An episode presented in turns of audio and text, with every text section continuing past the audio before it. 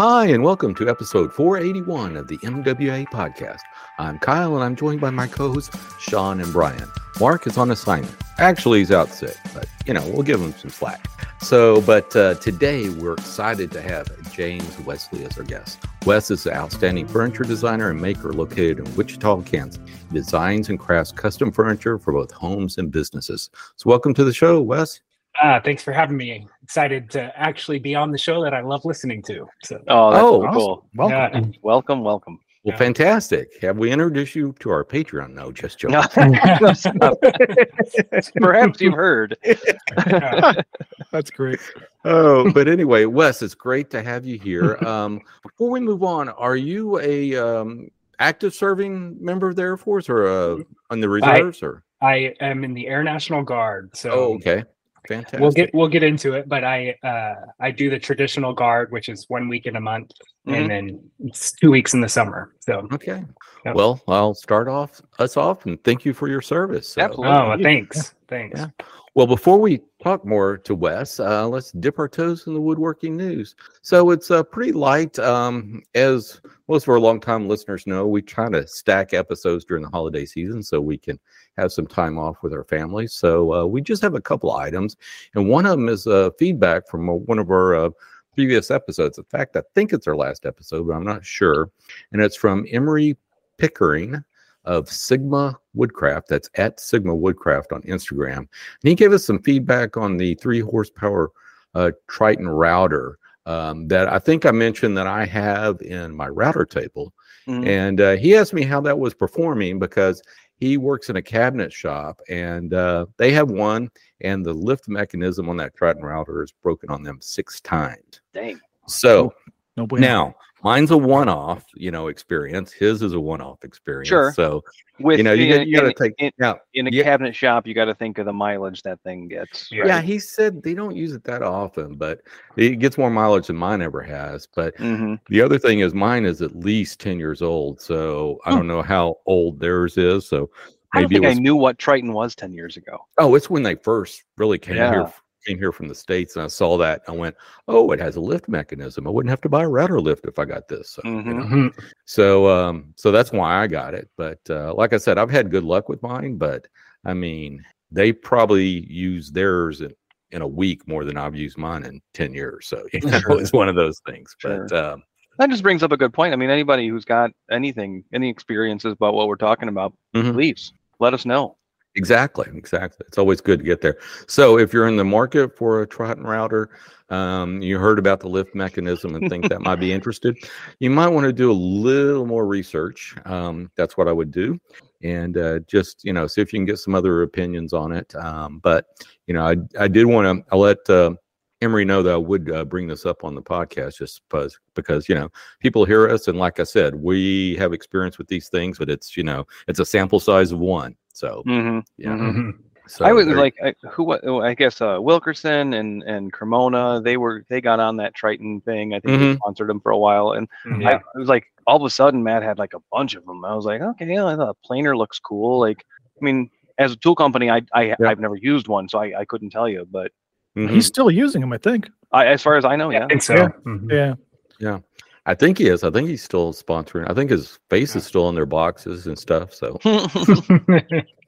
Ah, that face. Oh my gosh. Just anyway, like yeah, exactly. So, but anyway, let's move on to um, Lost Art Press has a new book coming Mhm. out. It's called The Backwoods Chair Makers, and it's by Andy Glenn. And um, Andy actually went up into the Appalachian uh, area and interviewed a bunch of people that are still making chairs and using traditional methods. So it's kind of a dying art there, but there are still a few folks that are there. So he went, interviewed them, saw how they made their chairs, and I think even you know changed up the way he does some things at his bench. So um, that book is coming out. You can pre-order it now. I think you know Lost Art Press never did pre-orders, but I guess now that they moved things in house, they can do it. Mhm. So uh, you can actually pre-order the book, and in fact, you will already get a PDF copy of the book as soon as you pre-order the book, and then when the book is actually um, ready to uh, be shipped, then you'll get an actual hard copy of the book. I think sometime late December, early January is when it's supposed to ship. But it looks like a fantastic book. And uh, just a little preview: we're in the process of booking uh, Andy to be a guest on the show to talk about the book. So Oh, Awesome. that'd be super Awesome. Should be should be fantastic. So uh, anyway, so check that out over at lostartpress.com. And as always, I'll have some links in the uh, show notes for you. Well, with that, uh, let's move on to a Patreon shout out. So who do we have to thank this month or this Sure. episode? I this say? episode. oh, you know, we always like to give a shout out to our Patreon supporters, and today we're going to give that shout out to our buddy Nick Carruthers. Nick, thank you for supporting us on Patreon. Uh, you know, we that helps us, you know, support the show, pay our bills, maybe helps us travel to shows when they're available. Always cool to do. So if you'd like to support us, uh, you can go to patreon.com slash MWA podcast and shuck us a few dollars there. Yeah, and I'm sure he'll get that uh, Bridgeport mill working soon. Sometime, sometime. He followed him on the on uh, on Instagram. But anyway, it looks like he's doing a fantastic job rebuilding that thing. So it's Mhm. going to be pretty exciting. Let's move on to what's in the shop. So Brian, what are you working on? Um, I've been traveling a lot. We're recording this just after Thanksgiving, so I was out of town uh, doing some Yeah. sports sports activities with my youngest child. You Um, didn't have to call in this time. Yeah, yeah. Sorry about that. That was a mess. Hotel hotel Wi-Fi is the most unreliable thing on the planet. Oh my. Um, but excited to get back in the shop. I have not a whole lot going on this weekend, so I'm trying to get started on desk 2.0. Uh, the wood, wood, the wood's been in the shop for a while. It's been acclimated. Uh, I finally have a metal detector, so I'm going to sweep the wood this time, make sure there's nothing in there. Uh, this the lumber guy that I used did apologize for finding all that metal in the walnut, the air dried walnut. Um, and then uh, I recently found on Facebook Marketplace a used but in really good shape field hockey goal that just needs uh, to be rehabbed a little bit. Simple. Uh, the boards on the bottom, they're 18 centimeter high boards. They, uh, I'm sorry, 18 inch high boards. Uh, they just kind of rotted out. This has been Mhm. around for quite some time. So they usually use um, the HDPE sheets, the uh, high density polyethylene. Mhm. Yeah, that stuff's not cheap, man. I was looking at the No, that, and no, was like, it's "Holy-" not. And you have to find it locally because they'll charge you Yeah. you know, Oh, an arm and a leg. an arm and a leg to ship it to you. So, um, trying to find one of those locally and just uh, you know get that set up. And Can you use something else instead? yeah, I mean, it's going to live inside, so I could probably use plywood, but Mhm. um, Does it get abused? it'll get abused. and the ball's going to hit at about forty miles an hour. So it, Yeah. um, so we'll see. It's um, I had the guy that has Would it, aluminum be uh cheaper? um, like uh, not angle, but like tube stock. um, well, it's got a, it's it's think of like a a long. I guess if aluminum thread. would work, they would probably use aluminum. So Yeah, and you also don't want- good question. Yeah, you Yeah. also don't want it bouncing off with any kind of force to come Yeah. back I was at gonna you. say yeah. Mm. Yeah, because especially if you, yeah, if you're full swinging that close, that you can get um, it's gonna come back to haunt you. Way Oh. ricochet. Yeah. So I'll probably uh, come back come back to haunt you because of all the Yeah. holes. Oh, I've the- got I've got behind the existing goal. It's in there now. It's a portable goal. She's hit it so hard that it, when it takes the net back, it smashes the net into the drywall, and you can see all the the net marks on the drywall. Yeah. Yeah. So that I, Oh. I had took and you know, and I repaired all the marks before we even put the goal there. So And on the flip side, my kids throwing lacrosse. You know, with the balls are similar, right? Field Mhm. hockey and lacrosse. Are they rubbery? they Or are they um, harder? They're very hard. They're like a. I have one that's cut open in the shop, but it's like probably three eighths of an inch solid outside and then a hollow core. Oh, okay. So lacrosse is a solid three inch ball. Yeah. But anyway, um, but I mean, at 30 yards behind my house, they can hit a shot, and if it hits the framework, which is steel, of the of the goals, I've had them come back and hit the house. Mhm. Like so, yeah. Ricochets are real, man. You gotta, Yeah. you gotta be careful. So um, that should be cool. I'm glad I found it dirt cheap. I had to, you know, I had to buy it sight unseen to get in order to get ahead of some people. So um, just excited because if you remember, I tried to make one out of wood and that was a huge failure. It Yeah. just Mhm. And then you wor- told me the you told us it was very expensive to actually buy a new one too. yeah, a new new goal, a nice one is about three thousand dollars. So Yeah. Oh my word. you know, this is two hundred and fifty bucks. I'll Yeah. take it. You know, I just got to figure out how to get it home. It's in a, a place called Millersville, which is about 45 minutes from me. I got to go rent a trailer, my neighbor's truck, and go pick it up because it's about 12 feet long, seven feet high. And then, Wow. If my calculations are right, it should fit into the little niche in the garage with about a quarter inch to half inch to spare. So, if that doesn't work, you'll see some sort of debacle on Instagram and me trying to carve out the the framing to get that thing in there. But Oh yeah. my. Oh, that reminds me. What what's the final verdict on your Tundra? Oh, it died. It, it completely died. I Um, remember you I- you saying that the guy still was having hope that he might be able to repair it or something. Yeah, he he didn't want to. To be honest, he's like, I don't want to do this. It takes ties up my bay too much. So uh, I tried to sell an auto trader, and all I got was scammers and people that ghosted you. hmm And then I put it on a Facebook Marketplace. Uh, within I don't know, seventy two hours, I had over hundred messages. Oh. Um, again, a lot of scammers, um, languages I don't speak. Um, people who clearly did not read the ad or, Mm. and just said, "I want to test drive it." I'm like, "Bro, good luck. It doesn't, you know, it doesn't have an engine." Goes Uh, downhill just fine. Yeah. and uh, then I eventually had some guy come up from Maryland uh, who bought it. He pulled up in an old Toyota Tundra from like 2000, 2001. hmm So this was an upgrade to him. Um, I, Hmm. I got less than I was hoping for for it, but you know what? My mechanic was very patient. It was in his parking lot for like three months, uh, and now it's out of my hair. Although I'm really curious how he got it up on the trailer. I wasn't there for that. Mhm. You know, trucks are not light, so Mm. uh, but that, that wasn't my problem. So Yeah, probably had a winch on it or something. I would assume. Yeah. Cool. so that's out of my hair. Um, Sean, how are you doing? What's up in your shop? Doing all right. Not much. Uh, like you mentioned, we're recording this after Thanksgiving. Um, um, and sadly, my weekend was partially taken up by my wife's grandfather passing away. We were up in the hospital on Black Friday, and uh, so it was a, and it, it remains a, a kind of an emotional thing. We're still sorting out everything, and apparently today they found a safe in the house that no one knew about. So that's all. you know, Oh, wow. when these things happen, I don't know that it has anything but paperwork in it. Probably Well, not. I'll call Geraldo. Yeah, you know, That's right. maybe Yeah, kids, uh, in there or parents. something. yeah, but um, but uh, yeah, it's uh, not so not much really much. Um, if you know me, you know I'm a fan of Michigan football, and they got a great win uh at the uh, on Saturday, so on to the Big Ten championship. But uh, yeah, that's about it. Kyle, how about you? Oh, been doing pretty good, pretty good. Um, the uh, had a great Thanksgiving, um, and the build on the rocker is now done, Boom. Wow. Good. Wait, finished?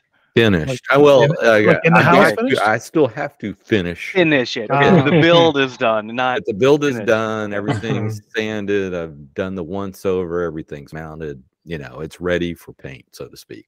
Um, with that, I've ba- I'm back to jigs. So it's currently living over a living under a couple of moving blankets. So um, as soon as I get back to it, hopefully by the end of this weekend, first of next week, I'll get back to it and start uh, putting some paints. I got to do some sample boards. You know, I'm never quick about these things. You know, I should have Mhm. done the sample boards. You know, while I was finishing this stuff up, but Yeah. it never works out that way. So Did you mention multiple moving blankets? Are you that destructive that you? it's a big might go- rocker. It okay. takes Oh, two. oh, so, so Yeah. for size. Okay. Okay. yeah, yeah, for size. Yeah, those those rockers are fairly long. So I was get just those- imagining it, it laying under four layers of, of blankets, just because I'm throwing rocks when I walk down there. I'm just gonna be. you never know. that, that would be my luck. You know, you go through all this and Yeah. then you accidentally ding it with something. Yeah. Yep. Well, well, the, well, the one the one thing is, yeah, exactly. They used to call that hanger rash back in um, uh, back when I did uh, radio control airplanes. You know, Oh, really? Just Yeah. like it just sitting there and something happens. yeah, happens. just sitting there and it happens. Mhm, Uh, Yeah. mhm. yeah but um anyway so um so anyway so i got under the moving blankets uh primarily because you know when i'm building my jigs i do do a lot of metal grinding so i don't want metal dust to Sure. get Yeah, on I- all that kind of stuff yeah That's something I, you know, Yeah. I've I've thought about people with those like I guess I can say hybrid shops. You know, where you got metalworking in one corner and Mhm. woodworking in another. You got to control that because Mhm. Yeah. easily at some sort of harder surface could find its way onto a softer surface and uh, really muck it up.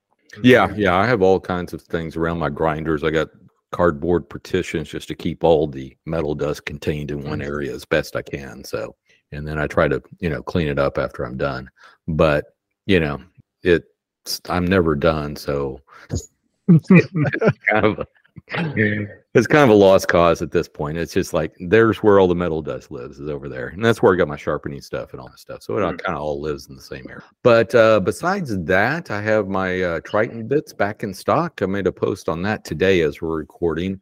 Um, I did have to get some orders out, and uh, so that so that's done good. Um, they're moving quickly. Uh, I'll put it to you that way. So by the time this comes out, um, maybe they'll be back in stock again. Um, that seems to be the way it's going. So anyway, but you know, as soon as I as soon as I get down to uh, just uh, just a few left, I uh, place an order. But depending on uh, the manufacturer I buy from, it takes them two to three weeks to get them to me because they are special ground bits. So takes them a while. But anyway, and then I've been working on the uh, new jig prototype. That's going well. Um, you know, I had a proof of concept. Now I'm working on a prototype, and I've um, trying to make it more out of all 80 20 stuff because it's easy for me to assemble and stuff, but it still has a little wooden bit on there. And uh, so I prototyped that out, and I got to make a couple of changes to it. But hopefully, I'll get this prototype done. And um, besides that, um, I did have a Black Friday um, buy, and that was on some shop lights that were on sale on Amazon that I'd been wa- watching for a while. I need some. My shop's fairly well lit, but there are a couple of areas that could use some lighting. So these are these little LED strip lights that uh, mount to the ceiling, and you Okay. Right. put them together, and they just attach with clips, and you can hardwire them or plug them in. And uh, they had, I've been, you know, like a set of eight of these four foot long strips, eight lights. They're four foot long strips. They were going for about 120, and they were like on sale for like $65. oh wow. Yeah, yeah. You know, almost half off. So I went, yeah, let me grab them. So they were delivered tomorrow. So hopefully I will get those up um, probably next week. We'll see. That's one thing I need to do. I need to take about two days and just do a bunch of stuff to the shop. Like I need to do some machine maintenance, need to hang these lights, all that kind of stuff. So need to carve out some time for that. But I don't know. It's those maintenance things that seem to never happen until something breaks. Breaks. Yeah. yeah. what, what what uh what Kelvin temperature did you go Five with? thousand. Five thousand. Yeah. Yeah, I didn't want to go six thousand. Uh, it's a little too Too- bluish. Yeah. Yeah. And so, and you know, for these LED lights at this price range, you can't get a good, um, was it the CRI, the color rendering index? Mhm. But these were, I think these were, at least are specked out for 92, which is not too bad. You know, I'd like to have, you know, 95 or more, but for that, uh, you have to spend a lot more money. Mm. Yeah. Yeah. Yeah. Yeah. So, and, and like I said, these are mainly supplemental lights on some dark areas. So I think it, it should be fine. How do you connect each one? Like, are they strung together as one big thing and just Mm. plugged into one source, or No, you you can daisy chain them together. Okay. So I got to look at that. I do have some. I do have a couple of circuits in my ceiling, so um, hopefully I'll be able to do it. The only thing is, is down the middle of my shop is a big beam that runs, so I don't really want to run wire from one side to the other. But I think I have another circuit.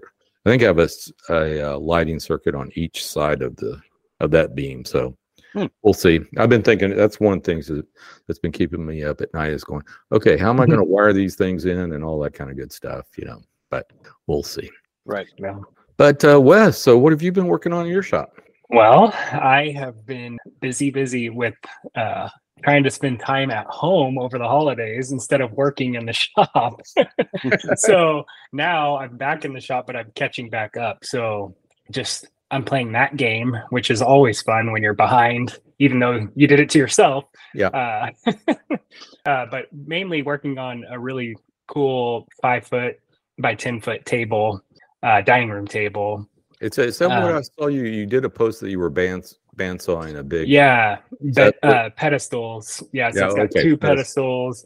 pedestals, um, all walnut. It's going to be really cool. It's just the larger scale that you get, uh, Mm-hmm. when the more tedious it is, the harder it is to move. All of those things that are just make the project that much harder. So hmm Yeah. Just to flip it over. Yeah, Is it a feet yeah. at five foot by ten foot? it seems like every time I look at your Instagram, you're doing something that's extremely huge. yeah. I know it. It comes and goes, but it there always uh, is something that comes through the door. And being a custom shop, I mean, that's kind Mm. of uh, when a, a client is like, I can't find this anywhere. A lot of commercial stuff, especially, they they know what they want, and that's going to be a larger scale. Yeah. So it just I'm I'm the go to guy around here, and that uh, is great, but it's also the challenge. So, so do you have any uh, help in the shop to uh, help move these things? Uh, you know, since COVID, I have not had help in the shop, and Okay. we can talk obviously more about that. But I, I've had multiple employees, and I scaled up big for commercial work primarily, and then totally 180'd and said, you know what, I don't want to be a manager. I want to be a woodworker. so uh, dialing it down and uh, getting more and more into the custom world of individual pieces for a client that they know exactly what they want or something really unique with the feature wood type whatever uh, i want to be a part of that and i want to have my hands on it so since covid i just have kind of like i said totally flipped it and i haven't looked back so yeah, yeah. It's nice when you don't have a payroll, employees, all Oh, those Uh huh. tax issues. and- taxes and yeah, insurance and documenting hours and Yeah. everything else. Yep. Yeah. uh, well, yeah. I I, mean, I can sympathize, but yeah, on the other hand, it's like, okay, I got this thing that weighs 250 pounds, and I got to Yes, move it from here to there. and How old are your kids? yeah, I know. so I I cheat and I I ended up buying a forklift as a uh, alternative. So Oh, you go. nice, nice. You know what? They don't ask for benefits or yeah, yeah. breaks or anything. I mean, it's Yep. Yep. worthwhile. Mhm. That's great. Well, Yeah. before we get in too much further on on uh, your business, um, Yeah. tell us first. Uh, start us off. Tell us a little bit about yourself, where you grew up, and how you got into woodworking. Yeah. So I moved to Wichita, Kansas when I was five, and uh, I am about to be 36. So I call Wichita my home. There. Um, I love it. Been here, met my wife here, um, went to college here, everything. So just had a lot of connection to Wichita and didn't want to leave. It's kind of the best of like big city life without too big, being too Mhm. big to where uh, you struggle to get Are to the other a side of are town you a or whatever. from Wichita? I, I am a shocker. Yeah. Awesome, We are. Yeah. so, um, but essentially, call Wichita home. Love it. I joined the guard. Uh, a weird thing is my dad was active duty Air Force and he was stationed at McConnell in, in Wichita. And we stayed here pretty much his entire time he was in the service. So, Hmm. Wow, that's unusual. very unusual. Uh, we we moved for a year, but came back, and um, and then I joined the military. I ended up working there full time uh, in the guard. You can do a full time route, Mhm. um, and it- did that for a few years before kind of decided this isn't for me, and uh, I want to stay in the military, but I want to do my own thing. So Well, what do you do in the guard? So I do radar maintenance. So we are an air traffic control Mhm. uh, squadron, essentially, where talking to planes in the sky. So you have all the people that do that. You have the picture that's generated with the radar, and then we also have like satellite communication, things like that, where people will send that picture wherever it needs to be sent for the Hmm. controllers to use. So No, that's cool. that, that that is cool. That is pretty Yeah. cool. So uh so yeah, so you so you have uh, a lot of uh electronics type work and stuff like that. yeah, yep. Little tedious repair. It's all old technology, Right. which uh, requires repair, but it also is it's it's so outdated now that it's hard to uh, it's hard to hack. You can't hack Yep. A old computer that's Exactly, not connected to the exactly. internet. It- So Are these the the non-internet connected machines, but are, they're actually still running Windows 95 kind of stuff? uh, it's kind of hit or miss on everything, but yeah. Yup, yup. It's it's probably more like COBOL or Fortran or something. Yeah. Oh yeah, Like that's the really movie- old. like the movie War Games, basically. yeah, Uh-huh. yeah. Yeah. Well, that is that that is pretty cool. That now, have you ever uh, uh, fiddled around with putting electronics in any of your woodworking projects? Um, the closest I've done is uh, LED tape light, strip lights, and Mhm. wiring that up. And I mean, some of those, like soldering really tiny wires, I mean, that's just part of the job. So Right. that the Mhm. skill translates, I guess, in to some degree. Well, well, that's that's great. So, you, so you wired up some LED lights and stuff like that, but nothing like you know full sight and sound or anything like that. I don't know. no, nothing crazy. You know. or like motorized movement or anything. like no, I you know. I I've got a project uh, that, but I'm just installing. Uh, it's a TV cabinet Yeah, lift. where with with the lift. Yep. Oh, Those yeah. things are so cool. I, I don't trust them at all, I know. I know. but it looks really cool. yeah. Totally agree. Well, cool. Well, so um, tell us about your business, James Wesley Furniture. So, so how did that start, and how long have you been in business? Yeah. So uh, it originally started in 2016 in my garage. And this is after I have left the guard, I moved to my wife's family business, which is uh, heavy equipment um, and Bobcat equipment, small uh, construction equipment. Mhm. And they actually had a So, another. so you're so you're telling me you got that forklift on the cheap then? Yes, yes. so this uh, forklift dealership uh, because it's a forklift it's dealing with warehouses they deal with every type of solution that a warehouse needs so pallet racking uh, ladders all these random things that needed uh, modified so there was actually a weld shop at the forklift dealership and it was kind of this creative job opportunity and i am a creative so Mm. I kind of went into that role, led the shop, uh, but also got the chance to like design and modify parts, but it was all steel. So I just really caught the bug of enjoying working with my hands. Uh, but e- eventually that got to me building steel bases with wooden tops. So just very basic tables, but I had a lot of fun doing it. And that really caught, that really, I've made stuff in the garage with my dad growing up, just DIY projects with wood, but building a piece of furniture, even though it was pretty basic, uh, it was it definitely uh, started the fire with me. And so did that for a, a few years and decided that again it wasn't for me. I uh, I am all over the place when it comes to enjoying projects, building, making. I will do anything. If it's painting, I don't care. Uh, cooking, it's all these things that I'm working with my hands, and I just love it. So it's hard for me to focus. And woodworking is the first thing that allowed me to focus um, on. And so it was pretty interesting. But long story short, um, I was intending to. There was a cabinet shop going out of business or ownership retiring is actually what happened. The cabinet shop did not go out of business. Um, and there was an opportunity for us to look at purchasing that. And uh, we we gave them a full price offer, all this stuff, and we're loved the idea of me getting to do this existing business and and that would be like my intro into woodworking, right? so wow, I didn't have That's didn't one have way to- to start. Yeah. I was like yeah. jumping in, man. yeah, that's two feet jumping. yeah so this would be kind of part of the family it would be a bigger thing but it's more of the direction that i wanted to go um, and we w- we made it too late to the game there was already another they were so far down the road with another guy that they just didn't want to risk losing a buyer by going with us even though we were over what the guy offered all of these things so that just was kind of devastating essentially because i thought for sure I was going to get this opportunity that's like a once in a lifetime thing. Mm. Um, but it ended up being for the best because then I built it from the ground up, which, like I said, back to 2016, I'm in my garage. So um, it allowed me to figure out what I wanted to build, what I wanted to try to build.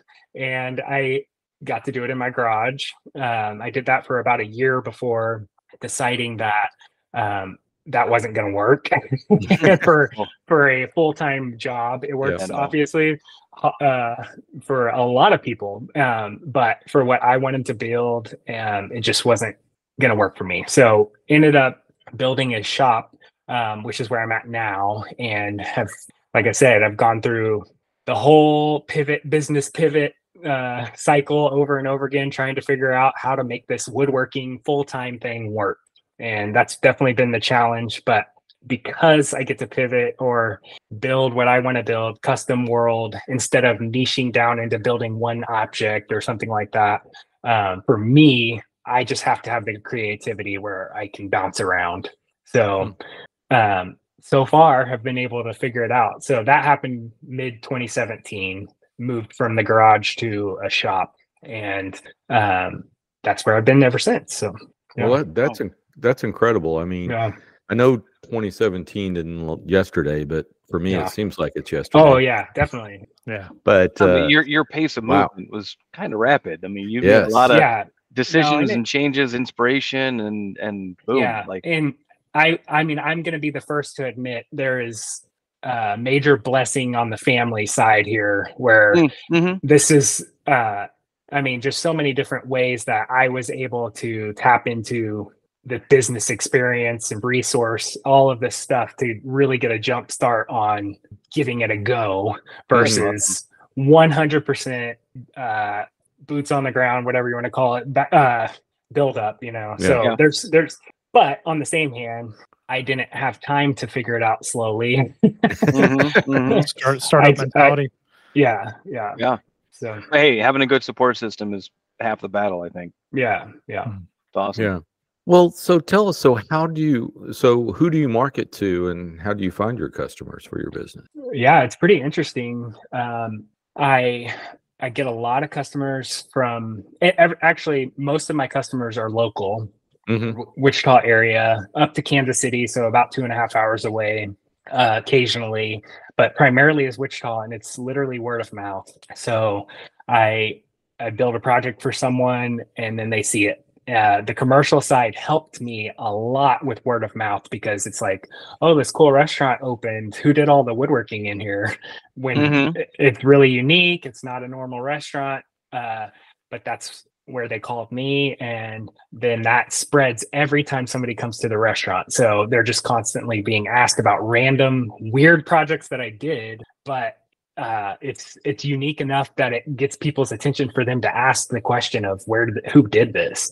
So that is has been a weird uh, route. Um, another one is uh, repeat work with designers locally. Hmm um, Mhm. where kind of it's like, well, I think we want this, but it's not exactly how we want to do it. Uh, can you do that? and yeah, and it's like I I can do that, and yeah. Here's a picture of what we want. By the way, we don't really want this. We want something totally different. Yeah. But Yeah, Yeah. yeah. It's Work not with like this. at all, but yeah. um, and then recently, this is the first year that I've done this, but I'm actually uh, at an art gallery in town, um, and I'm going to try that where it's uh, the sh- the pieces are there, and they're going to get a, a good cut of the piece, and so that's where I'm trying it to see if it works. But Mhm. uh, Mhm. but it but it's a the right clientele potentially um, that Are- doesn't know about me. Are these all furniture pieces? I mean, these are functional Yeah, all furniture. furniture. Yep, Yeah. all all furniture, but they they have more of a sculptural element to it. Not Sure. not not totally on the art spectrum, all the way over on one side, but Right, right, right. Definitely not just traditional furniture. I mean, there's definitely uniqueness in the piece. Yeah, well, that's probably a, a, Yeah. a pretty good opportunity to at least get, like you said, word of mouth. There's a lot of it, and getting Yeah, a different a different uh, collective of people seeing. Yeah. you know that Yeah. wouldn't. They're not going to that restaurant necessarily, but they'll go to the art, you know, install. Yeah. you know, and see it. That's So- pretty cool. it's really interesting. We um been there a couple months and I, I haven't sold anything, but she said it could take it could take a year before one of their clients comes back to the gallery. So True. um it's just we'll see. She's not in any hurry and she doesn't think that it's weird that something will sit there for a year. So we'll see. yeah. We'll try it out and see. Lean on their experience and that Yeah. that whole transaction side of things. Like, yeah, this Yeah. might just take some time. It, it'll Yeah. happen. Yeah. No, So that- that that opportunity, you might be found by somebody who wants to outfit their next summer home or or something like that. You know, Exactly, like that could totally exactly. spark something. That's cool. Yeah. Yep. So that's pretty interesting. And then there is the Instagram side um, where a lot of people just really enjoy watching what I do, even though they're not woodworkers. So that that has been a weird avenue that people have reached out on. The voyeuristic side of social media. yeah, yeah, it's, it's strange. They're they're like, I've been watching you for years, and uh, it's, it's like, but why? You don't like, or you're not a woodworker, and you actually want me to build something. So it's it's an interesting route. Yeah, That's for sure. cool. Well, well, where are you as far as um, your business, as far as commercial versus you know more individual type work? Yeah. So for the commercial side, um, uh, like recently I just bid a restaurant and it was like all the built-ins and bar and stuff like that that were things that I would consider a trim carpenter could do. Mm. Um, but there was also this, they wanted these unique tables. Uh, they wanted this butcher block island massive. And it's those more unique things that are less out of the construction world and more of the furniture world is where I like to be. So Mhm. I would I was willing to say yes to some of those built-in items that I wasn't necessarily wanting to do because uh, I like the creative stuff, but I wanted the job. So it was kind of Right. this weird balance. But so what I've really done is move away from that, and it's more of like conference tables. So it's a really unique piece Mhm. uh, for an office uh, or a bank or whatever, but Yeah. it's it's not really a built-in item. It's a massive item, and that's the commercial side. So Mhm. um, I work Not in an office. I can think of yeah, right now probably three tables that are more than 14 feet long, yeah, yeah, five foot wide in sections. I mean, that is massive. yeah. And you know, it looks. I mean, you put it in the space, and it's it fits. You're like, wow, how does this actually fit in here? Mhm, mhm, for sure.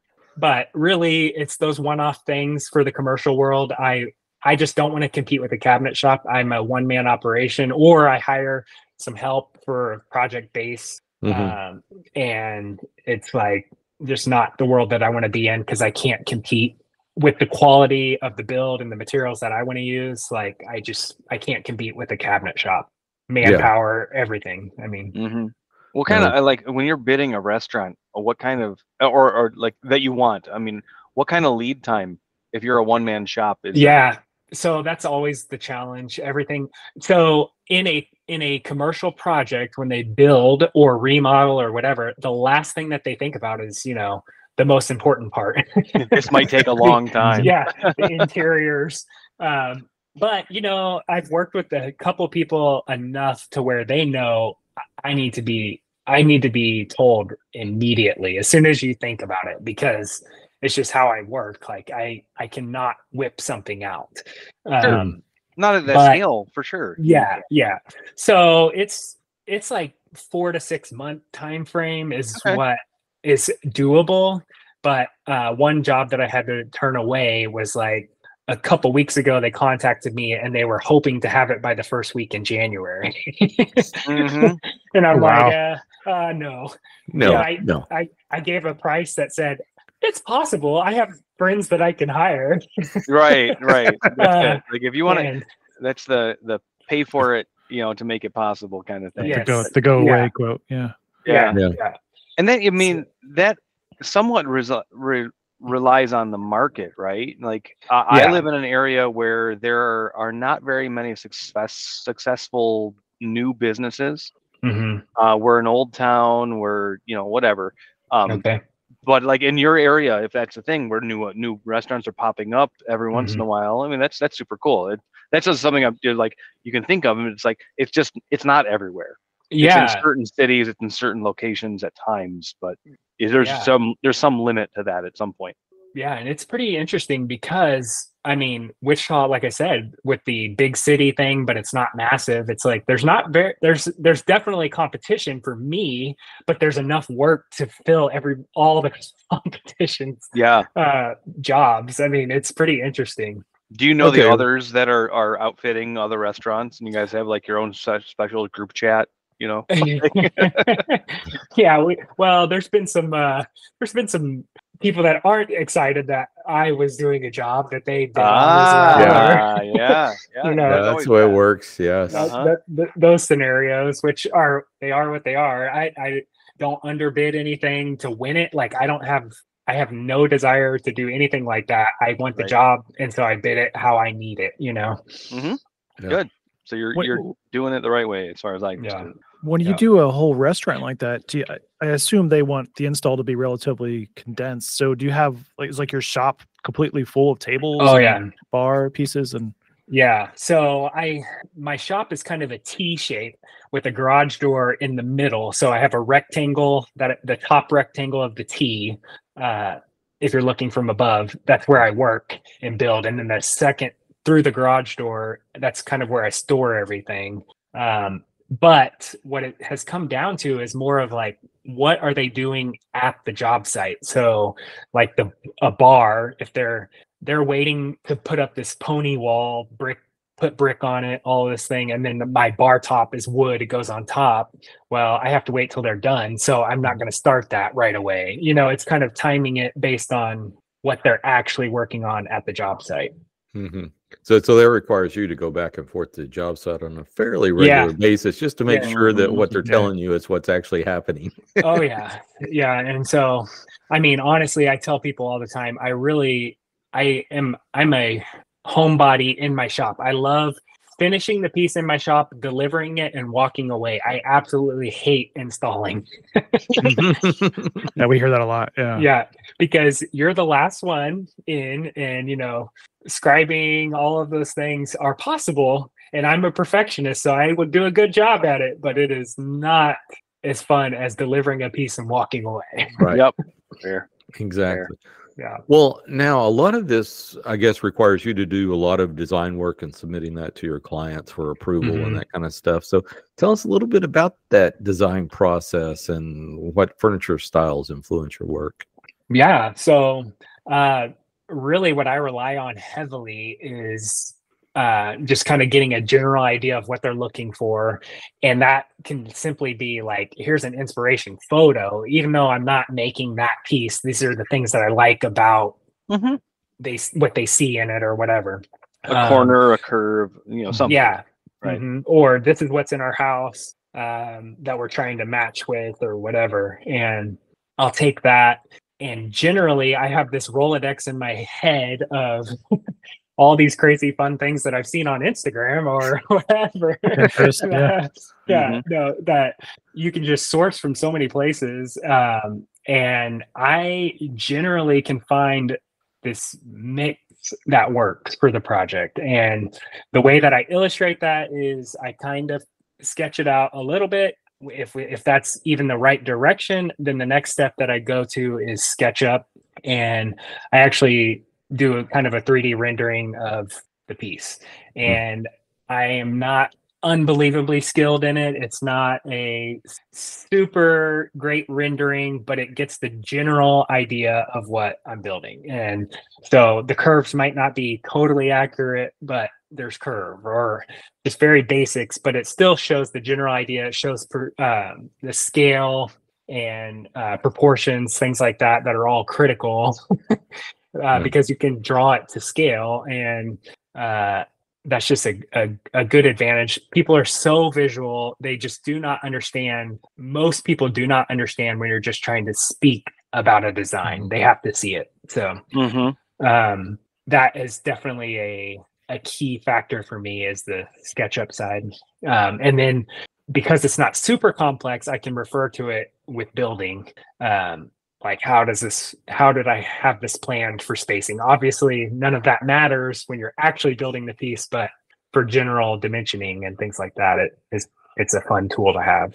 hmm Yeah, yeah, Mhm. exactly, exactly. So, is there any uh, furniture style you gravitate towards, whether it be like you know more modern stuff Yeah. or mid-century or Yeah, Bigger I, I or I everything?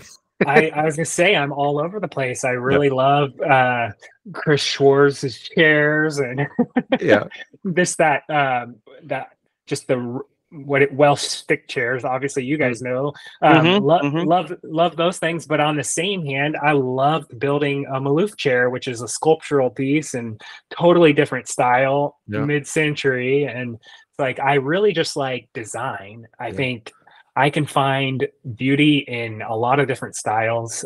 I definitely lean heavy on the more modern, clean lines, mid-century style, um, versus like a very traditional piece or um, Yeah. just kind of plain. not, not in a not in a bad way, but just that's just not me. yeah. Right. Mhm. Well, I, I noticed you have built some Maloof style uh, chairs and rockers. Were, were Yeah. those for a client or for yourself or? Uh, all all of the above. So Yeah. um, I'll, I'll get to.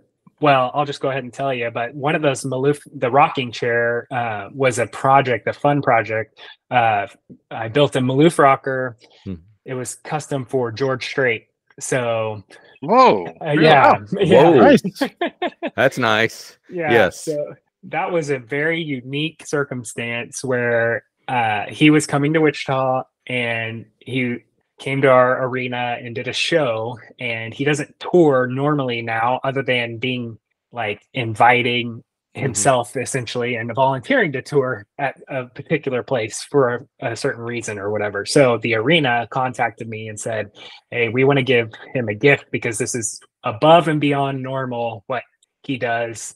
And we want to make him feel special and all this stuff. So we want to buy, he has, we, we hear he has a wraparound porch around his house.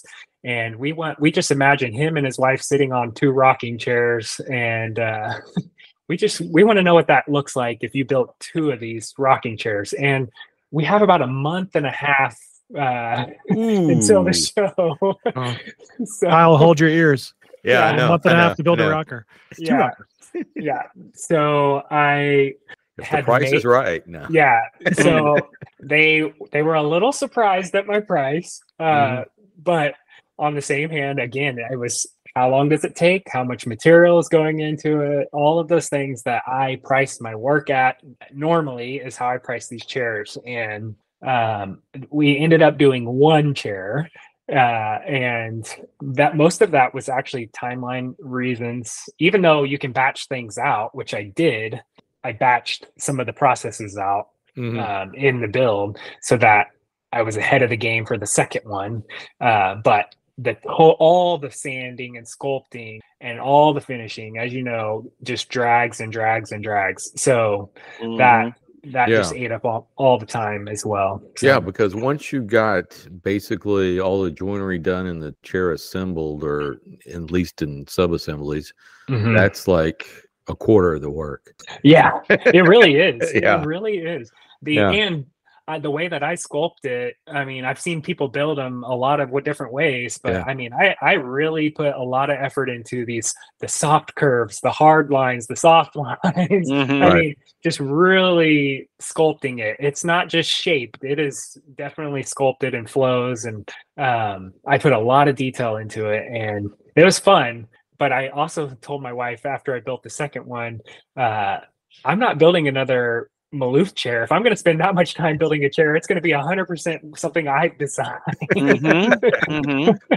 Exactly. Wow. yeah, fun projects, but uh, I definitely I want to explore my own work too. So Well, you know, hopefully George Strait's friends uh, ask him where he got that Yeah. rocker. Yeah. yeah, yeah, That would that would be fantastic and give you a chance to design something uh something like that. So that is that is absolutely fantastic. And Yeah. uh, what what about the uh, Maloof uh, inspired chairs you've done? Were those just yeah. I mean, same thing. Those thing. were yeah, those were some of the first ones that I did. Probably um, the low back is my favorite Maloof Mm-hmm. chair, where um, it has the arms and the the low lumbar area is where Mm-hmm. the seat rest backrest is, and I just love it.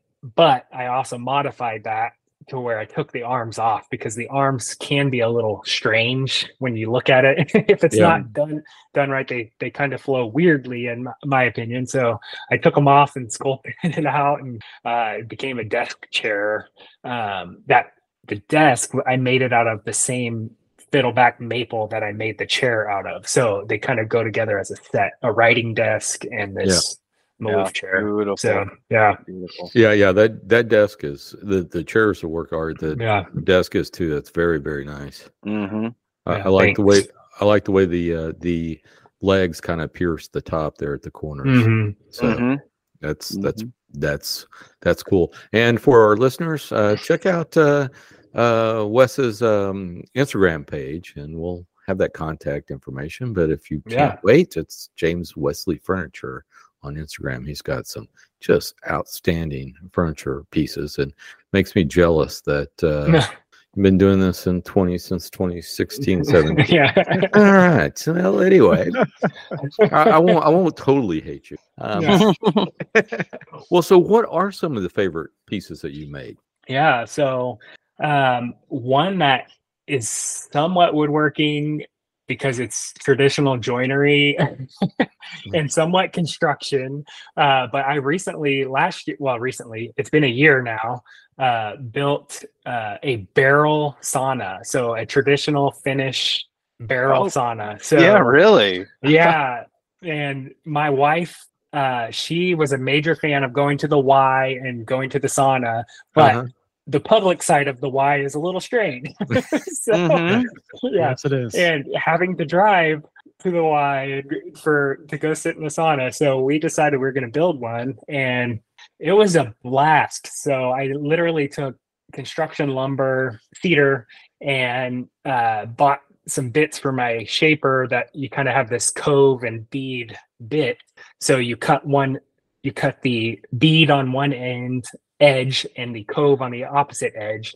And then literally you piece those together and a stainless steel ring goes around it. So it's like a almost like a coopering process Mhm. um, and then you tension it down and that cove and bead coming together lock together it- but it also allows it to expand and contract uh, with the outdoor humidity changes throughout the year so it's kind of this really unique easy build but it's a lot of fun if you know what you're looking at so it was just it was just a fun project For I'm looking at it on uh, Instagram right now. oh yeah uh, yeah that well, a little video of it, and that is Yeah. fantastic.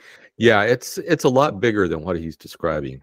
yeah Basically, well, 'Cause that's what- that's What's your I steam? tw- it's 12 feet long. It's a uh, six foot diameter, Okay. 12 feet long. My Um, kids would have to duck, but I, Yeah, I'd, I'd yeah. okay. Oh, Yeah. that is it is it is so cool. It is so cool. Yeah. So essentially, I mean, it's watertight, put a roof on it with shingles, tar paper shingles, all of that. So like I said, it was a blend between woodworking, construction. that was a that was a fun one for me. Um and then one that I recently did was this console and it was a it was a cover um picture Chris Gochnour made it for Fine Woodworking magazine and it was this white oak uh with sliding doors um, and then the bottom half of it was a real dark white oak that was uh, fumed, ammonia fumed. So I I just like absolutely loved the piece, and I wanted to build it. So I I look at the the brief pictures that they have in fine woodworking and kind of figured out how to build it.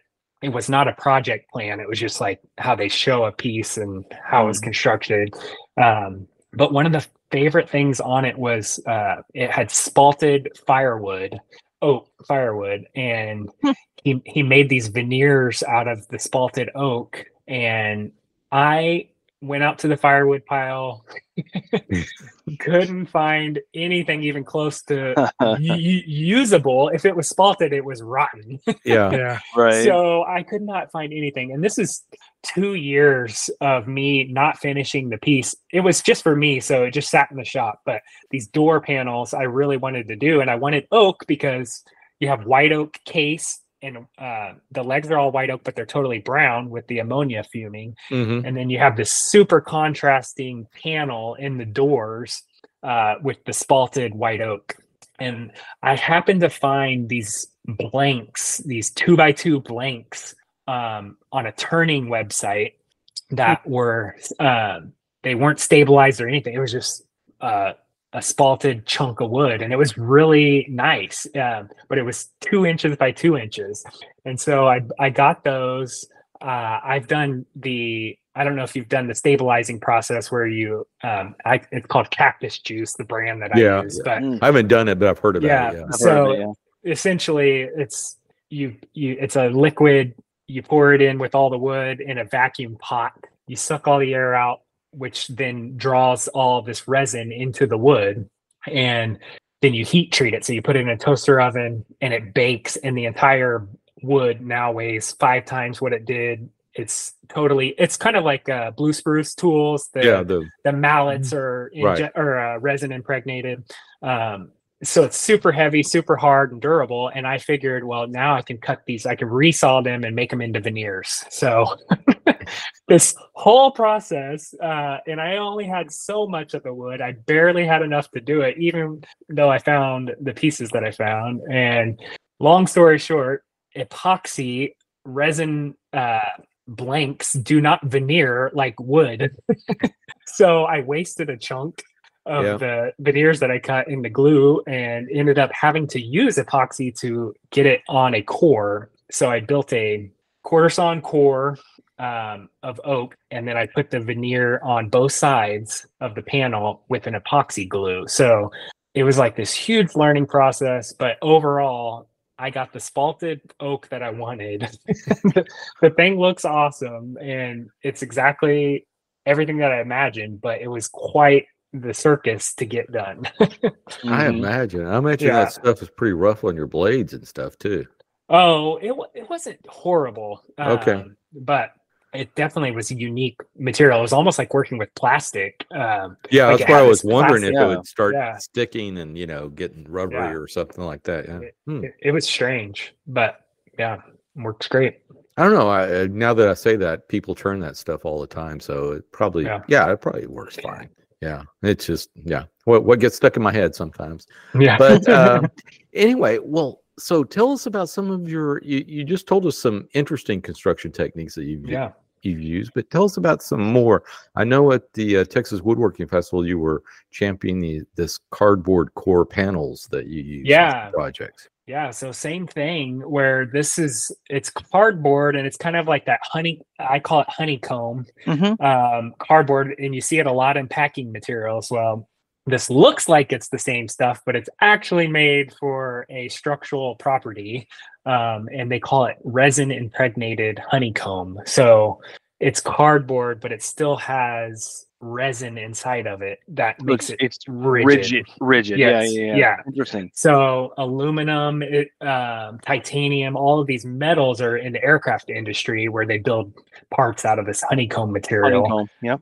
Um, and I saw a couple different pieces on it, and it was mostly used in boat building. So it's a lightweight material, but it's super strong. Once you laminate it between two pieces, um, you have, I mean, you have to make a panel out of the material. You can't just Mm. use the material, obviously, or uh, like veneer directly over it. You have to use like three millimeter Baltic birch or Yeah, something MD thicker than a quarter veneer, inch MDF, right? yeah. whatever.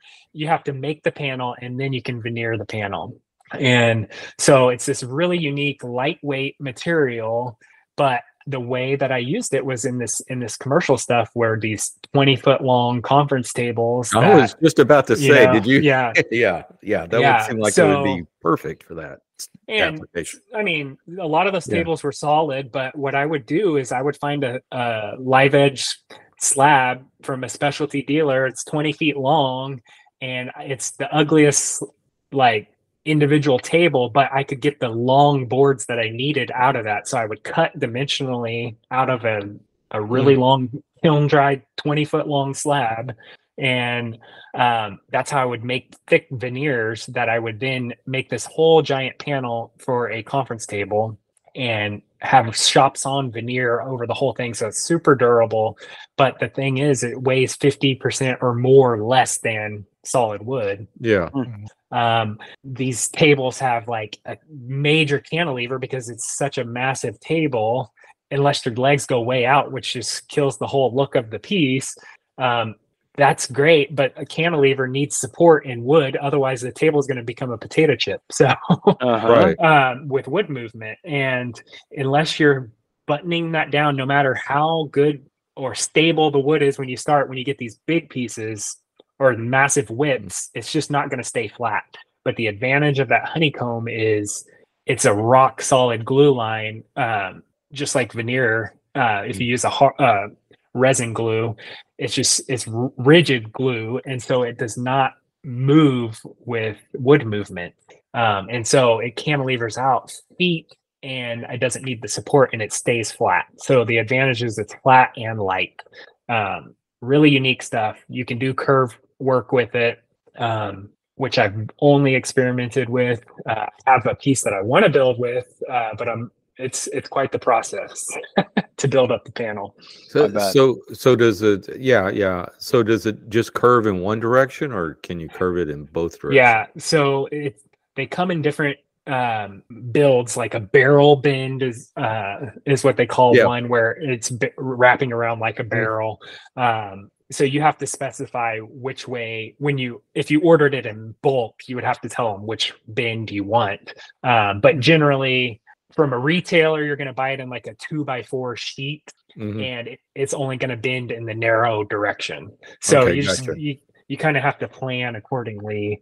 But on the same hand, Now, now, if you didn't want it to bend, uh, do you just do you order a, a just a flat Nope. thing, or do Nope. they all bend? no, once it um once that panel is glued on the top and Yeah. bottom, it, it locks the honeycomb in. Okay, so gotcha.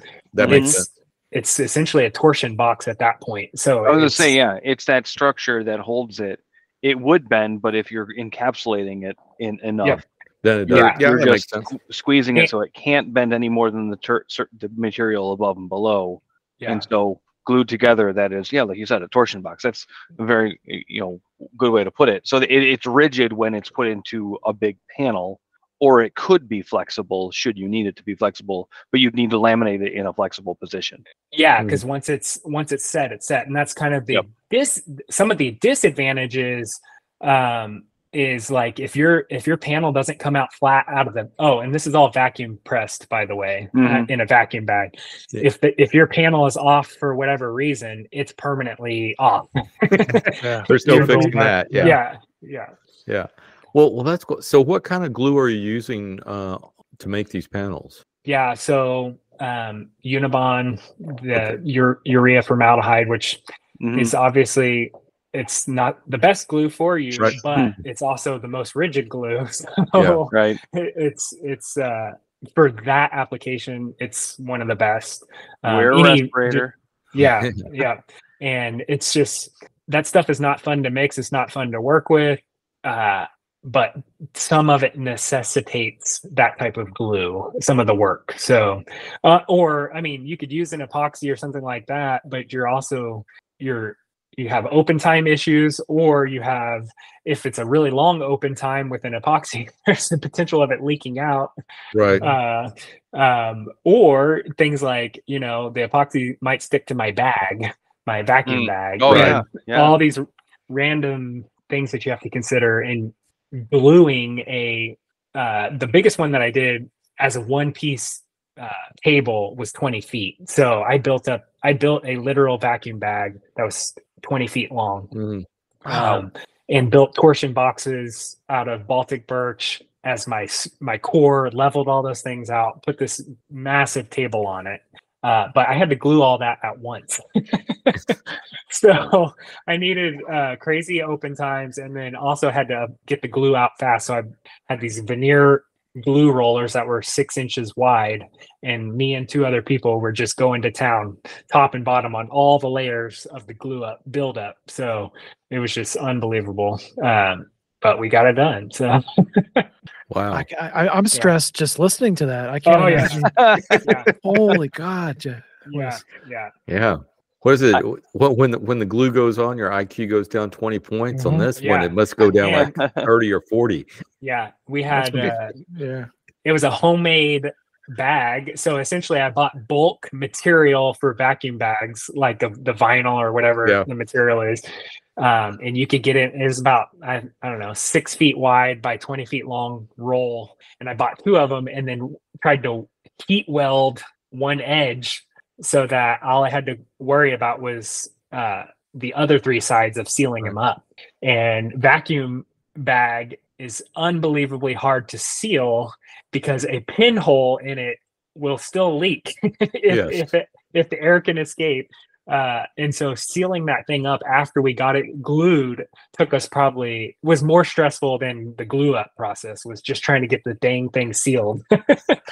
Mm. As, as I'm sitting in my basement, uh, my house is barely 24 feet north to Yeah. south, yeah. and uh, yeah, I can imagine the scale of that is Well, yeah, and you can't Yeah. you can't do anything else in the shop because no, I no. had every free space available, everything moved out of the way that could be moved out of the way, and it has to be there. I mean, for a, quite a bit of the process. no. Uh, Yeah, s- so after you got it sealed up, did you you know just camp out there, make sure nothing happened Oh, in the yeah. middle of the night. Yeah. Uh, well, it didn't. Yeah, it wasn't that bad, but I definitely, I definitely get worried about it. yeah, you don't you don't rest well when something like No. that's curing. Oh. I've seen Yeah. too, I've seen other people doing like thick pour epoxies and stuff, and they come Oh, back yeah. and they're like, "Oh my god!" yeah, Like, disaster. Yeah. Mm. Well, man, that's well, that's pretty interesting. That's that's an Yeah. interesting material. Um, I want to look into that a little bit more because, yeah, there's some interesting ideas there that you can definitely do Yeah. with that stuff. I mean, there's obviously there's traditional ways of building really nice panels, like um, Bill Morley uses uh, plum or uh, wood core plywood Mhm. where that he makes his own plywood, um, and that is very stable and it's really good. Uh, and this is kind of a non-traditional way Right. to get a really stable flat panel. So it's it's kind of a different world. I like Yeah. both options. It's not the best option. It's not Yeah. the worst option. So Yeah, yeah, and I can see one they use in boat building because it's got to be incredibly light, like you said, fifty percent Yeah. lighter than using solid wood. So yeah, it Yeah. makes makes total sense. Interesting, interesting stuff. Well, um, so you told us a little bit about building furniture. So what is your finishing process? Do you finish your stuff, or do you Uh, yeah. send it out, or what? You know, uh, there there are finishers in town, and I've Mm. never once I've never once attempted to reach out and say, "Hey, what does this look like for you to do this instead of me?" uh, so, I I enjoy it. Uh, it's stressful. It's one of the harder things. Uh, spray finishing is mostly what I'm talking about uh, here, but it's I, I have a Fuji uh, HVLP that I use Mhm. for either either clear stuff or paint. Um, but I really like the hand applied stuff too. So it literally, I'm all over the board on finishing. I I've perfected little bits of a lot of different finishes. yes, yes, that makes that makes sense. So, so, so you do like your larger stuff. I assume you're spraying that. What are you doing? Conversion varnish, that type of stuff. Yeah, conversion varnish a lot for the commercial stuff just because of Mm. durability. The disadvantages, it's super durable, but the disadvantages once it's scratched, it's over. You're not Mhm. you're not you're not fixing it easily um, or minimally versus like a hard wax oil like Osmo or Rubio, where it's kind of it's it's uh, spot repairable to some degree. Yeah. and I I mean I like those, but it also I like them in certain ways. I do not like the super matte finish. I like being able to see the grain or close to the grain where it doesn't build a film. Uh, but really, one of my favorite finishes is uh, Arm-R-Seal. General Finishes Mhm. Arm-R-Seal. It it can be kind of a butt to apply without seeing streaks or things like that. Right. Uh, but that's one of those things where once you do it enough, you get the process down, you can figure it out. Uh, and that one is super durable. It's fairly close to the wood with the film um, not being very thick, like it's not a sprayed Yeah. look. And so I really like that. That's probably one of my favorite finishes. Yeah, yeah, that's yeah. If I'm doing oil finishes, that's one of my go-to's too. Uh, Mhm. I'm in the process of experimenting around with making my own wiping varnish. Um, oh, okay. but um, I'm a- you know to finish this rocker, it's going well. Let me make my own because I know a lot of chair makers are making Uh-huh, their own, uh-huh. and I've gotten some interesting recipes from them. And I was going through my finishing cabinet, going, okay, what do I need? What do I need? Yeah. And all of a sudden, I came out with this quart of Arm-R-Seal that has not been opened. Oh my goodness. It's gotta be like Four or five years old, and I'm going. I'm shaking it. Sounds good. yeah, yeah. So, I don't know. I don't know. We'll see. We'll see what I end up doing. It, I'll I'll if it- definitely use that on some sample boards along with uh, uh, homemade stuff. But yeah, yeah, Yeah. Arm, Arm-R-Seal is, is fantastic. I used Yeah. it for years. But you're right. It it it will streak on you, and until Mhm. you use it enough to know when to, you know, it's like Yeah. everything in finishing. Hey, if something looks wrong, don't try to fix it. Just walk away. Let it go. yeah, Let wait, it cure. you- Let if it- you wait, Yeah. I I bought this. Um, I bought this really unique. It's for automotive industry, and it's a.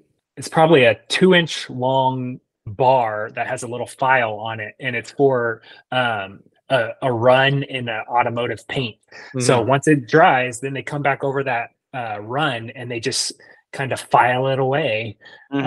um, and it just levels the paint out because obviously with automotive stuff you can buff it out uh, so Right. it's a little it's a little different but it has saved um, and i built i think it's Mirka that builds them or makes them um, but i've i've hit a run with Mhm. that and it it helps a little bit but no matter what if you don't wait till it's dry you're not fixing it you're making it work Yeah, Mhm. it's making it work. Mhm.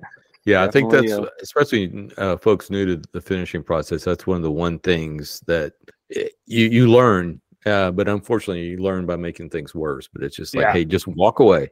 yeah Mhm. Yeah. And, know you when know when to walk away, just Yeah. like the uh, the gambler said. Exactly.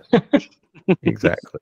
Well, listen, one of the things that I was just intrigued by at the uh, at the uh, Texas Woodworking Festival were these hats that you made. Oh yeah So tell us a little bit about that, and is this something you're going to continue doing? So I really enjoy the hats. Um, Yeah. So these hats are kind of a fedora style hat, Mhm. um, but it can be done with anything. And what I have done is put on the brim portion, the part that goes around your head, I have turned those into uh, exotic wood veneers. So Mm-hmm. Oh, Um, yeah, and it's because it's veneer and it's uh, three or four layers thick. Uh, and this these are shop sawn veneer, so that the overall thickness is probably an eighth inch thick or a little bit thicker, depending on how much I end up sanding it. Um, but I cross band those, so the grain direction in between each layer is running opposite, so that Mhm. again, in plywood principles, it stays flat. Yep, it's effectively Um, plywood, right? Yeah. But then how do you get that uh, wood applied to the hat? So that was the the hidden the, the hidden gem. Uh, but essentially what I did was I cut the brim but left three quarters of an inch, half an inch of the brim still on the hat. So that's actually sewn to the part that goes on top of your head. Yeah. Um, and then I sandwiched that piece of the brim in between the layers of veneer with glue. And um, I was able to bond to that material enough uh, with a clamping caul on top and bottom that I was able to then make that all a sandwich. And That's crazy. yeah, lots of cleanup and finishing, but essentially created this wood brimmed hat that I can make out of any veneer that I wanted and kind of had a blast doing it. What I Mhm. determined is there are no general sized heads. I know they're not. Because that is the one thing about Yeah. standard it- hat material, brimmed Yes. hat material. They're a little Yeah. bit flexible, and you're Yeah. putting a less flexible brim on there. Yeah. So what I learned was a lot of people, if you went a little bit big from the average size, a lot of people could fit it with hat foam inside the band, Mm, inside the mm. hat, the sweat Mhm. Um, and it's not a custom fit, but it, it would fit. Um, but if it's if your head's bigger, you're obviously not going to fit. And so that was the challenge. I built multiples of them and I went all out because I'm a fan of Stetson uh, hats. This hat Mm. called a str- uh, Stratoliner. It's Right. just this really fun hat, but they're expensive. And I spent a lot of money on these things and cut them up, but then I couldn't sell them because you're limited to who can wear the hat. Sure. Uh, They one have to be custom made. Yes. yeah, someone that thinks they can pull it off because a fedora is like one of those things where people either think they can't wear them or they wear them, and that and people loved the hats, but it was it's this weird niche thing that I loved, but it was a challenge to sell. So if I was to make them again, I did end up selling them all uh, through lots of shows. Yes. yeah, and lots of trial. Yep, Hey, yep, come yep. here. This looks like it'll fit Yeah. you. Yeah. yeah. Uh, I I sold them all. What I learned is it doesn't need to be a Stetson, Mhm. Sure. And if it is a Stetson, then it definitely would be part of the custom process. But somebody needs to know exactly what size hat they're wearing, and they need Sure. to know exactly what they want. Because me just putting out these spec hats doesn't work. Right. Uh, so it's going to be one of those. I would probably do it again. I've perfected the process, but it's a custom job. Yeah. Yeah. Yeah, it's I all, can't remember it's if I almost wear. something that uh, you need to, you know, have like a sample at like a hat store or something like Yeah. that. And if anyone's Yeah. interested hey, Yeah. we can get this made for you or something like Yeah. that. Yeah, Like because it's definitely a, a, a, a cool look. It distinguishes, you know, from others. I'd be interested if you could put some curvature into that. Yeah, You I know. think I think you could. Honestly, I'm sure you it's all- could. If it's yeah. veneer, I mean, you just it'd have to be just a, a bit of a, a mold to to Yeah. to glue it up in. Um, because you know, obviously, some of those hats have a little some some little up curve, down curve, you know, Yeah. around the around the Mhm. circle. Um, yeah, Yeah, and I can't remember if I wear a, a fitted hat of seven and five eighths or seven and three quarters, but I got a I got a big noggin. yeah, You know, That- that is so- true. That is true. you know, and that and that is yeah, it's very specific. I mean, I'm Yeah. I'm right now I'm I'm thankful for flex fit hats, you know, in, Yeah, in, in ball caps because you know I, I like fitted caps, but like they at least allow a little bit of forgiveness. Yeah, you're Yeah. Yeah. you're talking about like dead precision. Hell, a haircut might make the difference. Oh yeah, definitely. know? I mean, you can buy a hat and then still go have it fitted to your head. So, Mhm, mhm, mhm. Yeah. um, Yeah, Yeah, yeah, yeah. Yeah. Sean, you definitely have the show business build. You're you're short, muscular, and you have a big head. Well, it's Sammy Davis Jr. There Yeah. you go. Yeah, With but I'm looking face- at I'm looking at these The on your face for Instagram. radio. mhm. That that that one with the I think it's maybe walnut and the green. That's Uh-huh. gor- that's gorgeous. Yeah, it really Oh, is. sure. Yeah, it was definitely my favorite one. It was that one was actually hard to get rid of because I would actually wear that one. so, but again, it's like no, I actually need to recoup my cost on these things because I made the mistake, like I said, of getting an expensive hat to start with. Yeah. Well, those are so cool. Those are so cool. Yeah, and you know what? I I was just thinking about it. It- It's a unique thing because it it opens the custom world up a little bit more Mhm. to people that follow me on Instagram or Mhm. whatever because a lot of people are not going to be buying a piece of furniture from me and this was kind of a it was still custom but it was kind of this fun entry level purchase i guess Yeah. Kinda. Yeah, yeah that's pretty cool. That is cool. because I mean it'll do everything. You, and somebody could buy it just to put it on a wall, you know, mm-hmm, mm-hmm, mm-hmm. just hang it, you know, Yeah. and that that'd be a cool thing. And you don't care about the size at that point. Well, it doesn't fit my head, but I mean, I can Yeah. put it up there and it's a talk piece. yeah It's Yep. super cool. Yeah, that is cool. That's very cool. And uh, interesting idea. I never, I'd never seen anything like that till you showed up, Mhm. and I went, "Wow, that is just genius, just genius." Well, anyway, so um, I would like to ask you one of the questions. So, what Yeah. is the one thing you wish you knew when you were starting out? If you could go Um, back in time yeah, and tell yeah. yourself in all the way back to 2017 no, 2017 yeah. Uh i there's there's honestly there's so much in woodworking full time that i would love to sit down with people and say this is a hard hard thing. Even though you think it's going to be the greatest thing ever. Um, there's so much to business that is critical that is not woodworking related that is literally running a business. And people think they know that but when until you run a business on your own and you're responsible for everything i don't think people really realize the effort that it takes to be an entrepreneur. And even though i absolutely love woodworking i do not like running a business right? and so I do it full time. That's now a requirement. That's a great thing for me to have versus people that are weekend warriors and only get to do it on the weekend, you know. And I have this massive opportunity to build, but the challenge behind that is I don't get to do everything that I want to do like I would if it was in my shop at my house and not my job. And so that is the balance and the challenge that I think people think they know, but until you experience it, which is really hard to explain to someone, until you experience it, it's a big challenge and also could be like something that you absolutely hate when it really Mhm. comes down to it. Um, Mhm. Like I, I am fine functioning in business but I really like to build and I would really like to build without anybody telling me what to do other than my pocketbook. Yeah, Uh, and so that would be a that would be a fun thing. Uh, but I would just say people going into it just really think hard about do I want this to be a hobby or do I want to find time for this hobby or do I want every waking minute of this to be a business that happens to do woodworking? hmm Yeah, yeah, that's very important. I'm, you know, I'm I'm making my little jigs, but even then, it's it's a big commitment. I mean, it yeah takes a lot of time. I don't have time to do other stuff, and I can imagine what you do. It's probably you're probably doing 80, 100 hour weeks. I imagine. Well, I definitely, uh, I'm definitely putting in the hours, um, Yeah.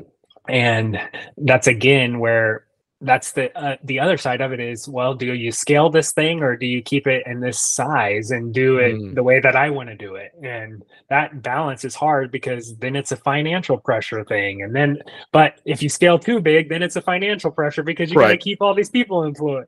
Mhm. So there's just this constant, constant uh battle and pivoting in the business to figure it out. And that that part is fun, but it is definitely a challenge. hmm Yeah, I can imagine.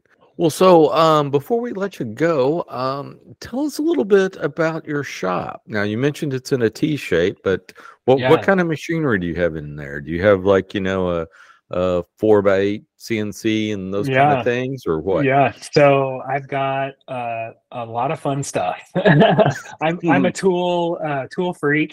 For the I- scale that you build, you kind of Yeah. need to be. Yeah, right? Yeah. Yeah i love uh tools. I um i love things that operate the way they're supposed to and if it i like the niche tools that do the one thing uh those are fun for me uh, but on the same hand i have to have the scale. And so like you said the cnc is a is a big one that's an industrial machine that most people don't have um and it's obviously becoming part of the woodworking community uh, but i have a five foot by ten foot cnc and Yeah. that thing is that thing is a workhorse in my shop. Mhm. um, and i don't even use it close to its potential. I use it for um, i need to flatten this 40 inch wide table. Um, so i did the glue up and i throw it on the cnc and i flatten the 40 inch wide table within an hour you know? And so those those are the advantages that i get with time uh, because of the industrial sized machine. But so that and then i have a wide belt sander uh, that's a 40 inch capacity. So Oh, those nice. things yeah those are excellent unique tools but for the t- typical woodworker but those are the things that scale it on the commercial side where i can build fast. Um, then when it really comes down to it i've got a collection of hand tools so i definitely fit that bill of the hybrid woodworker um, where if i can do it with the machine i probably will but the fine tuning or just the fun um, i'm going to pull out the hand tools as well so i i enjoy that i don't live and die and breathe by hand tools uh, because that's just for my business that's not the way that it would work Yeah. um, Mhm. but I totally respect and enjoy the process of cutting dovetails. So, uh, it, yeah. So there's, there's, it just depends on the piece of what, what, how I'm going to go about finishing it, doing it. That's cool. That's cool. Yeah. So, yeah, yeah, and I, I'm jealous of your uh, lathe that you have there. You got one Oh, of the yeah. big Powermatics. Yeah. Mhm. So yet, yet, yet again, that's, uh, I've turned massive things on that, uh, 36 inch, uh, coffee table. I turned with an outboard turning where you bring the, the power unit all the way out to the edge of the base, I guess. Yeah. um, and you turn it on the outside of the lathe. And I literally turned a 36 inch piece and I had no idea what I was doing. That, that oh man, that's a butt puckering experience right Yeah. there. yeah. For sure. Oh, that's a physics lesson. Yeah. Yeah. No, but it, it it's worked great and been a lot of fun. So Well, that's that's fantastic. Well, um, so what are some of your other pursuits outside of woodworking? I know you're in the guard, so yeah. you got that. Um, uh, Yep. Do you have time for anything else? I know. Well, you got Uh, your family, but I yeah. know we we are busy busy family. We got uh 12 years old all the way down to six. So um we're constantly going and that's fun. Basketball, soccer. I coached a soccer team this past um fall. Had a blast doing that. Um, but really outside of that, hobbies, I'm like I said, I'm creative and I enjoy the creative process. So if it's art related, I'm into it. Photography, cooking, anything that's creating something, I I love it. So that's kind of my fill my tank in a different way. Well, fantastic. Well, uh, let's move on to our fortnightly beer choices, and I'll start us off. Um, um, had a little Shiner holiday cheer this evening. Mm, Mm. Yes, yes, Nice. yes, yes. It's that about time of year. time. Yeah. Yeah, it's after Thanksgiving. Um, even though I started uh, doing the holiday beers before Thanksgiving, but anyway, uh, it's it's good. I still prefer my St. Arnold's um, uh, Christmas ale a little better, but uh, you can't get that anywhere. You can get Shiner Holiday Cheer just about everywhere. So Absolutely, you can. anyway, so that's my recommendation. Uh, so uh, Brian, what are you drinking? uh, decided to change it up. So uh, instead of beer, went out, got some uh, lemonade, uh, iced tea mix, so made an Arnold Palmer, and then just can't leave it at that, right? So put some Ingram River aged bourbon in it, um, and that's pretty darn tasty. That is Mm. that is holiday cheer in a little glass right here. You call that, that that's not quite a John Daly, but it's getting there. It's- Yeah. there's going on there. Yeah. So uh, That's good. A John Daly. Is that I don't know. actual drink? It is. It is. Okay. It, it's Yeah. the alcoholic Arnold Palmer. Palmer, far as okay. can tell. I don't know if these guys saw it, but my wife came in and drank about a third of it when she got back from from practice. So yeah, but it's quite tasty. It's a good summertime drink as well. Highly recommend it. Uh, Sean, how about you? Uh, I I'm uh, resisting a little bit, and uh, or I guess I'm not. I thought I see. I thought I pulled a pumpkin beer off the shelf. I didn't. Um, I I'm not resisting. I'm fully on the Christmas beers. Uh, it's after Thanksgiving after all, and so I'm a, a local brewery. The Mom and Bay Brewing Company makes a Blitzen, which is a holiday holiday ale. Very good. And uh, Wes, how about you, man? Yeah, so I, being from uh, Kansas City area, I'm a fan of Boulevard Brewing. Oh, And, of course, uh, of course. They, Yes. Yeah, they uh, have one that I recently tried this summer called Brewabunga Cove, and it is a That- hazelnut golden cold brew, is what they call that. So Hazelnut. it, I don't know what that means. It is beer, but it's, Oh, it's coffee. But it's processed with some like a coffee cold brew process. Um, Interesting. where it, I guess it absorbs some of the flavor. Um, I would have to look into it a lot more. I saw a brief write up on their website, uh, but it's a seasonal beer and it's one of my absolute favorites. Yeah. Does it have a little like a, a that nutty flavor to it? Oh yeah, yeah, Yeah. That's good. I'll have to pretty look cool. for that. We get I will. Boulevard here. Yeah. yeah. I think I get it too. I don't. I don't know how many varieties they they wide distribute. Texas might be a little closer to Kansas than Ohio, so maybe Uh, Kyle, you can get it. Right. Yeah, yeah, I've seen Boulevard uh, all the time. I dr- I've drinking several of their uh, varieties. Always good. Yeah, Always good. Mhm. yeah. Yeah. Well, cool. Cool. I have to look into that. Well, so uh, Wes, where can uh, folks find you on the interwebs? Yeah, I mostly am on Instagram, uh, James Wesley Furniture, and then I've recently started YouTube, and then I, it died off, and then I started it back up. So you might catch me there, you might not. There. uh, but James Wesley Furniture on YouTube as well and Facebook. awesome. Fantastic. Brian, what about yourself? Uh, Instagram is the place that you can find me, and it's just simply Obst Woodworks, and Obst is just O B S T. Uh, Kyle, how about you? Uh, you can always find me on Instagram at Barton.Kyle or BB Custom Tools, BBCustomTools.com, or on YouTube under Kyle Barton or BB Custom Tools. And Sean, what about yourself? Per usual, you can find me at Sean W78 on most social medias. All righty. So, do we have any reviews this episode? We do. Uh, we have a couple reviews. excuse me. Uh, referring to uh, the MWA episode four seven seven. Mhm. Uh, Mhm. for Rick, Richter Rourke.